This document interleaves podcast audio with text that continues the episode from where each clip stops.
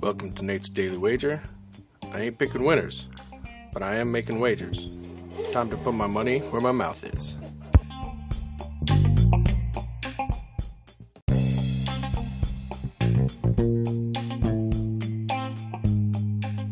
This is Nate's Daily Wager for January 9th, 2023. And I mean, what was I thinking?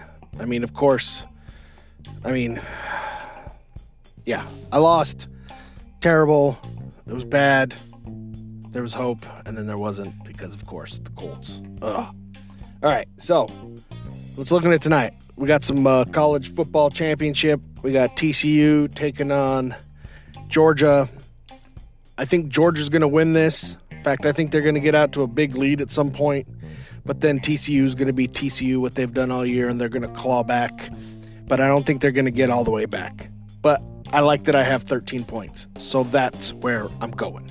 So we're going to take TCU plus 13 against the Georgia Bulldogs in tonight's NCAA National Championship game. See anything better than that? Pound it. That's my pick, and I'm sticking to it.